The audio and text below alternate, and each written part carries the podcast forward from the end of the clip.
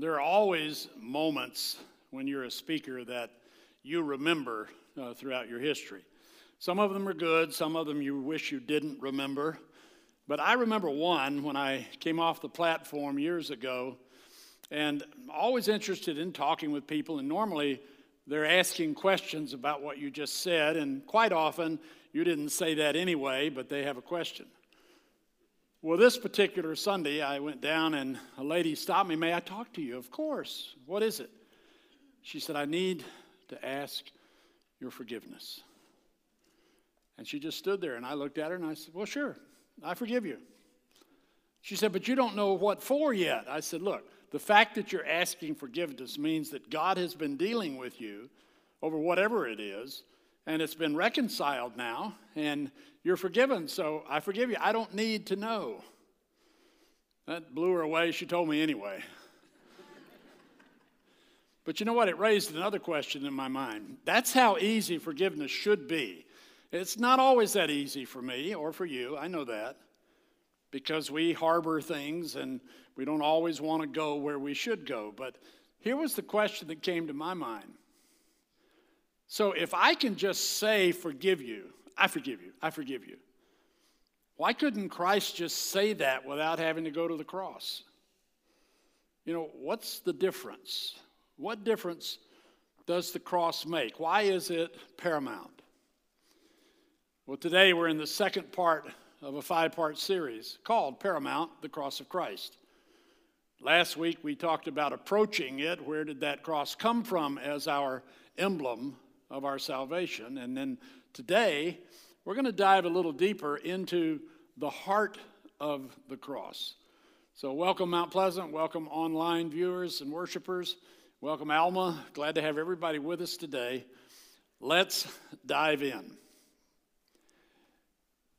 The cross has one thing that happens apart from the death of Christ, apart from the payment for our sins, that only happens at that moment at the cross, at that point in history, never happens again, never will.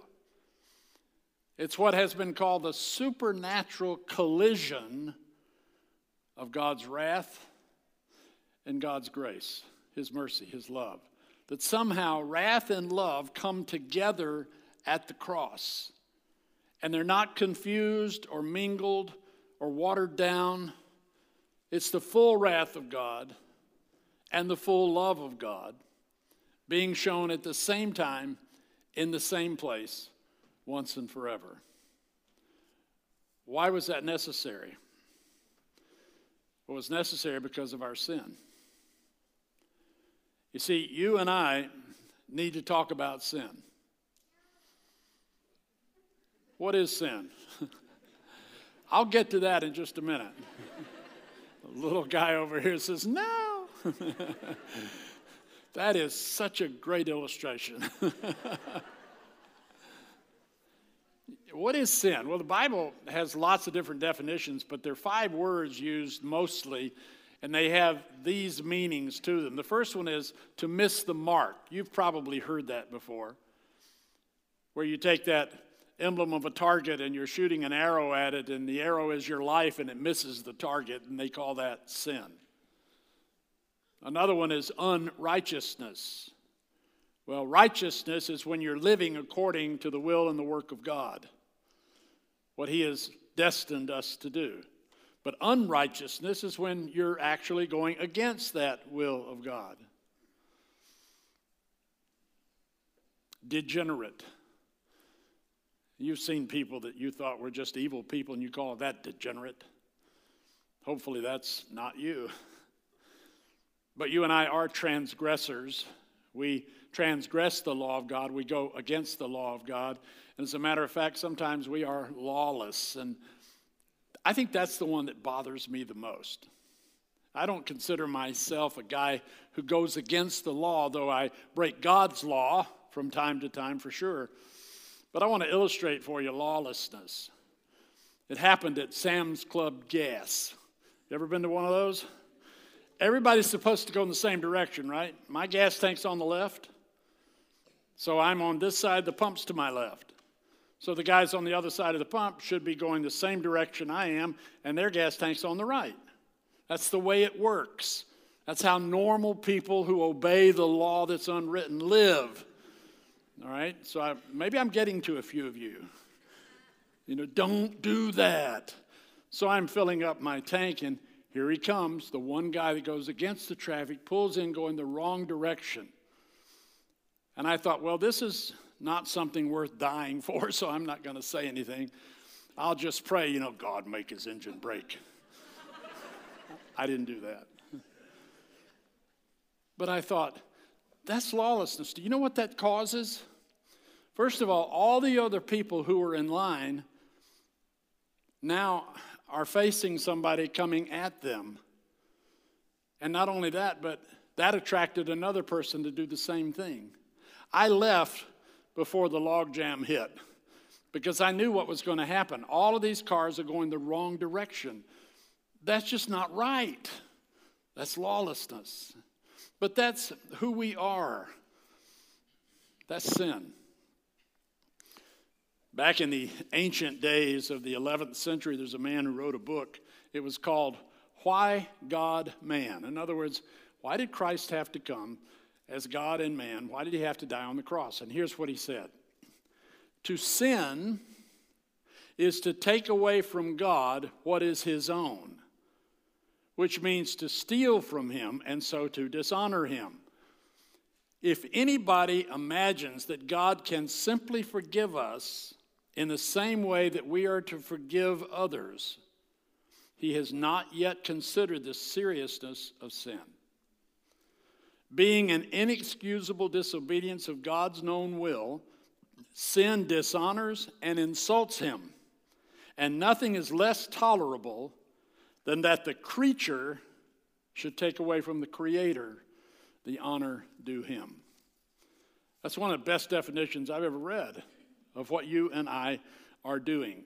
But it's because we share one common trait as sinners we like to cross the line. See, God has drawn a line. That line is drawn from the scriptures, where He has revealed to you and to me everything we need to know about faith and life and salvation, how to live. All the, the yeses and all the nos are in there. Do this, don't do this. They're all there. If not directly there, they are implied there. So that's his line. But unfortunately, you and I were born on the wrong side of the line. The Bible says, All have sinned and fallen short of the glory of God. That means that when I was created in my mother, my soul was created at that moment, and, and I was a sinner, not because I had yet done anything, but because my nature was one of sin, derived from the disobedience of the first couple God ever created, Adam and Eve, where they made a choice to cross the line. They made a choice to do something that was unrighteous. They made a choice to go against what God had told them to do. They missed the target by a mile. And as a result, that nature that became theirs, that sinful nature, was passed down to you and to me. So we're born on that side of the line. And having been born on that side of the line, we have a propensity to want to stay on that side of the line. But all of our sin is a sin against God. I'm reminded of King David in the scriptures, where David has committed adultery with Bathsheba because she's married to Uriah. And then David says, Well, she's expecting a child now, so I, I need to cover this up, and so I'm going to send Uriah out into the front of the battle, and maybe he'll die there. Conspiracy to commit murder is what he did. So here he's a murderer, he's an adulterer. Then he hides it for a year, and yet God comes and forgives him. And look what David said. David doesn't say, I sinned against Bathsheba, I sinned against Uriah. No, here's what he says Psalm 51 4 talking to God, he says, Against you, you only have I sinned and done what is evil in your sight. Bathsheba and Uriah and the baby that David and Bathsheba had that died almost immediately, they were consequences of David's sin. His sin was against God. Every time you and I make a choice to cross the line, we are stealing something from God. We are sinning. We are disobeying what God knows is best for us. And you know what? We have excuses for it, don't we? The first excuse is this of three that I can think of it's not my fault. How many of you had siblings growing up? Brothers and sisters? Uh huh. Did you blame them or did they blame you? Which way did it work in your family? I was the youngest. Somehow, I was the culprit every time. It didn't matter what happened, Wally did it. Not my fault, Wally did it. We try to excuse our sins. When God convicts me and I know that I've sinned, my reaction is, is that of Adam in the garden. God says, Who told you that you had sinned, that you had this problem? he said, The woman you gave me. It's her fault. And then Eve, when asked the same question, says, The snake. And some wonder, was she pointing at the snake or at Adam? not my fault, not my fault. No, it's, it's my lineage. It was my parents' fault that I'm the way I am. Or, no, it's the community I grew up in. It was a terrible community to grow up in, and that's why I am the way I am. Or my teachers, they didn't educate me properly. It's their fault I'm that way. We can find a lot of people to blame, but we're dead wrong. And I'm playing on that word. Because if we try to excuse our own behaviors, it could lead to our spiritual death because we're not open to the work of the cross. The second excuse we often use well, I thought I had the freedom to choose. Don't I have the freedom of will? Yeah, you do. You have the freedom to choose. You can choose anything you want to choose. A friend of mine used to say, You can choose whatever you want. Just know this every choice has a consequence. So if your choices are on the proper side of the line, then your consequences are going to be blessed. If your choices are on the wrong side of the line, then your consequences could be more terrible for you. I preach this at the last hour, and over in the kitchen, they have snacks for us in between services so we keep our energy going. I walk in, and there is a chocolate muffin that was made by the daughter of one of our staff and she actually had my name written in front of it. And I'm walking up there. I just preached about not crossing a line. it was really good. I made a choice. now, I know there'll be consequences to that choice. And I'm just talking about chocolate. So be careful the choices you make. We are free to make choices. It's not the freedom that's the problem, it's the choice. And when you make that wrong choice, you're really fighting against God. See, God has laid down the laws and said if you follow these laws, you'll be fine and, and your conscience will be okay. But if not, you're going to have trouble. Look what Paul said in Romans chapter 3, 19 and 20. He says this Now we know that whatever the law says, it says to those who are under the law, so that every mouth may be silenced and the whole world held accountable to God. Therefore, no one will be declared righteous in God's sight by the works of the law. Rather, through the law, we become conscious of sin. So, all of these rules, this line that has been drawn, all of the rules that are on that line are to help us be aware of what's right and what's wrong with God. This is how He wants us to live. This is how He doesn't want us to live. That's why it's there. Jesus says in John chapter 8, Very truly I tell you, everyone who sins is a slave to sin. Now, a slave has no permanent place in the family, but a son belongs to it forever. So if the son sets you free, you will be free indeed. You and I are slaves to sin. We're born in slavery because we are subject to those laws, and no matter how many of the laws we actively obey, we can never obey all of them. We're just not made that way, and it's not God's fault. It's ours because of those choices we make to cross the line. So the law's not going to do us any good. But the Son on the cross did what was necessary to set you and me free.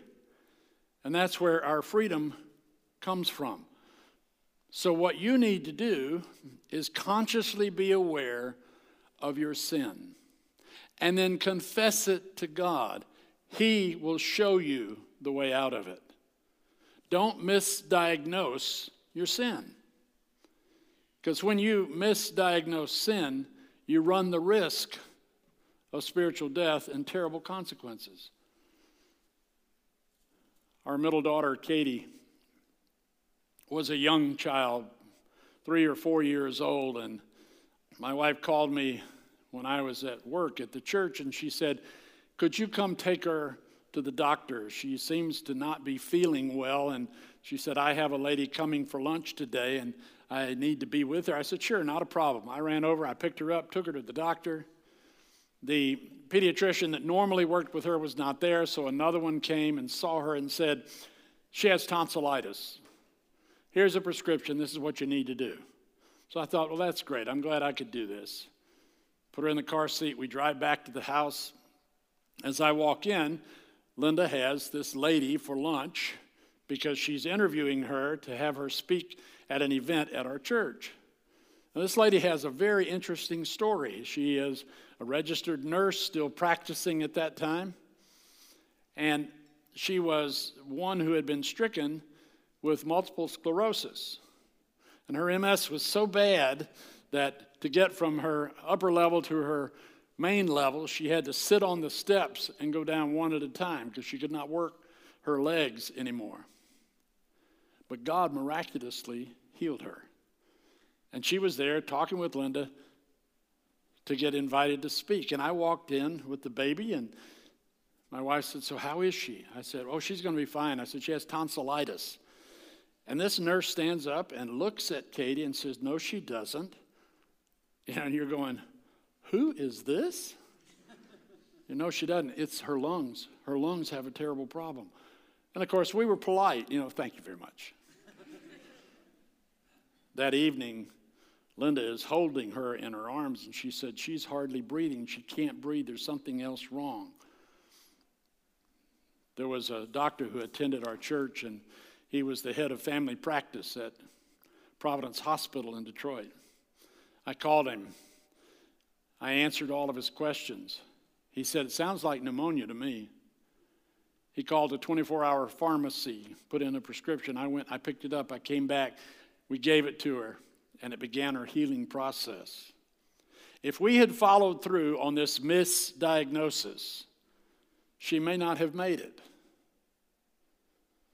If you misdiagnose your sin, if you try to blame someone else, if you say you have the freedom to choose that, if you do these things, that misdiagnosis can lead you to terrible problems with God. So make sure it's diagnosed properly. So we talked about sin. Let's talk about God. A happier subject. God is holy, infinite, eternal, and changeable. Wow. He is all things to us. His holiness exposes your sin.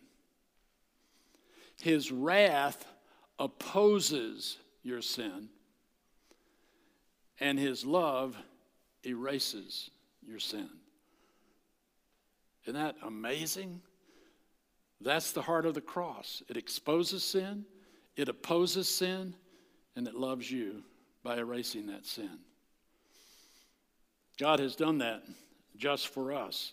He exposes sin that you already know about. I know where my sins are. It's not as though all of a sudden I go, Did I sin? No, I know I did. I was there when it happened. But he exposes it by saying, I know it happened too. And I agree with him in confession Yes, Lord, I know this wasn't right. Forgive me. Now, the wrath that he placed upon the cross on Jesus Christ then looks at my sin and pulls that out of me and nails it to that cross. And then he turns to me and says, My love now forgives you. And I forget, and I no longer remember. Now, wait a minute. I don't have a God who's senile. I don't have a God who's losing the ability to remember. What does this mean? He forgets my sins. It actually means this He never brings them up against me again. See, you know, you've had to forgive others. You don't forget what they did, do you? But here's the key if you bring it up again, uh, maybe you gave limited forgiveness. Because if you're doing it God's way, God says, I am not going to bring that up against you again. Why? Because I took it and put it on Jesus. So your sin's not there anymore. Well, you are, and you're continuing to sin, but you're confessing those sins, and I have paid for all of those sins. Wow. What a God we serve. What a, a mighty God.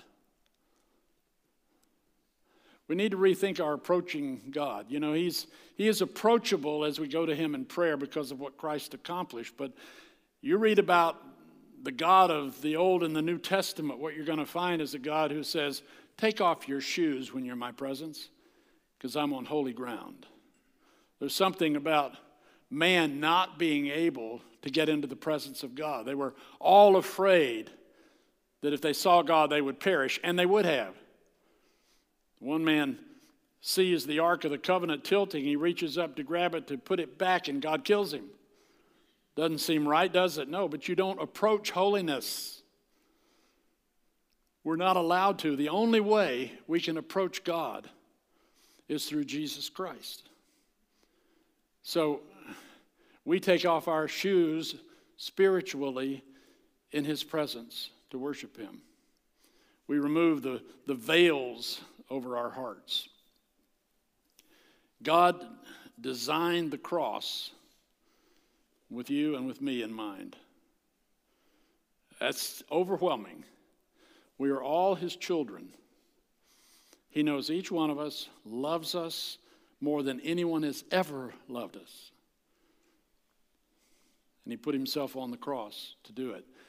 One person said this the cross is the only place where the loving, forgiving, and merciful God is revealed so that we see his holiness and his love equally infinite. There's that supernatural collision. This is where we see the wrath of God coming upon Jesus Christ and the love of God coming upon Jesus Christ. And here we are as a part of it. Why? Because we need a substitute. If we can't go into the presence of God and offer something, we need something that will work, something that will take away our sin. From the very beginning of time, back in that Garden of Eden, Adam and Eve were covered after they were forgiven by the skin of an animal. Where did the animal come from? It was in the garden. It was spotless, it was without blemish, and God sacrificed it to be able to cover Adam and Eve. Throughout the Old Testament, sacrifices took place. You know how often? Every single day, every week, every month, annually, and occasionally. They had so many sacrifices to offer, but they were basically in two categories. The first was an act of worship because we want the protection of God, so we want to worship Him. So they would bring fellowship offerings and peace offerings, and they would worship God and, and thank Him for His protection from other nations. What they didn't realize, it was also protection from themselves and their own sinful natures. And the second kind was an act of repentance, where they would come not only wanting protection, but wanting pardon. Well, they would come into his presence and they would offer guilt offerings and all types of offerings that signified a payment for sin. So just imagine, if you can, for a moment, the priests are standing there, and all day long, from morning till evening, people are coming with their animals, and they're offering one of these two or both kinds of sacrifices laid out in five or six different manners, and blood is being shed on a day to day basis for their forgiveness, and blood is being put on a goat that's sent out into the wilderness called the scapegoat so that he takes our sins away from us. This was all symbolism, this act of worship, and act of repentance. Hebrews chapter 10, verse 4 says this It is impossible for the blood of bulls and goats to take away sins. Well, now, wait a minute. Why then, for all of those years, did all of those sacrifices take place? They were pointing toward the reality. They were pointing toward that time, that day, that place when God Himself would offer Himself as the sacrifice, and He would do it on the cross. Hebrews 9:22 says without the shedding of blood there is no forgiveness. But he's already said but the blood of animals doesn't cut it. So it has to be the blood of God. The very blood of the God man is shed so that our sins can be forgiven. And then 1 Peter 2:24 tops it off. He himself bore our sins in his body on the tree.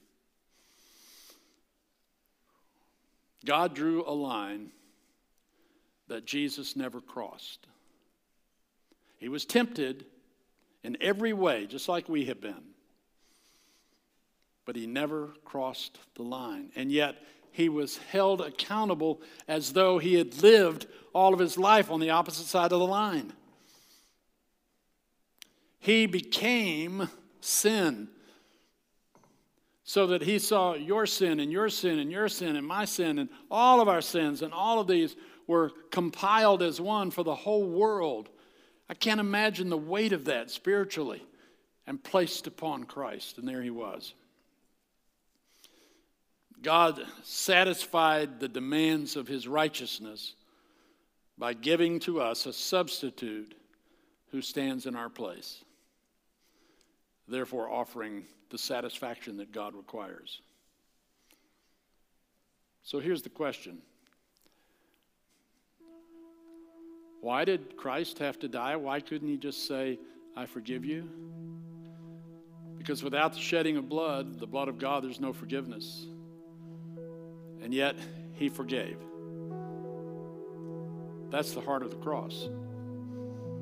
So here's what I want you to do now. In these next few moments, we're going to worship. Going to do it quietly while you're seated. But I want you to close your eyes and picture the cross with Christ on it. I know He's not on there anymore, but just think about it like that for a moment. And then think about His invitation where He says, Now, come to me and hand me all your sins. Come to me and hand me your nature. I'm going to clean it up for you, and I'll give it back.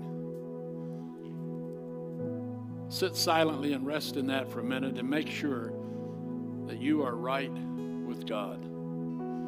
Confess your sins.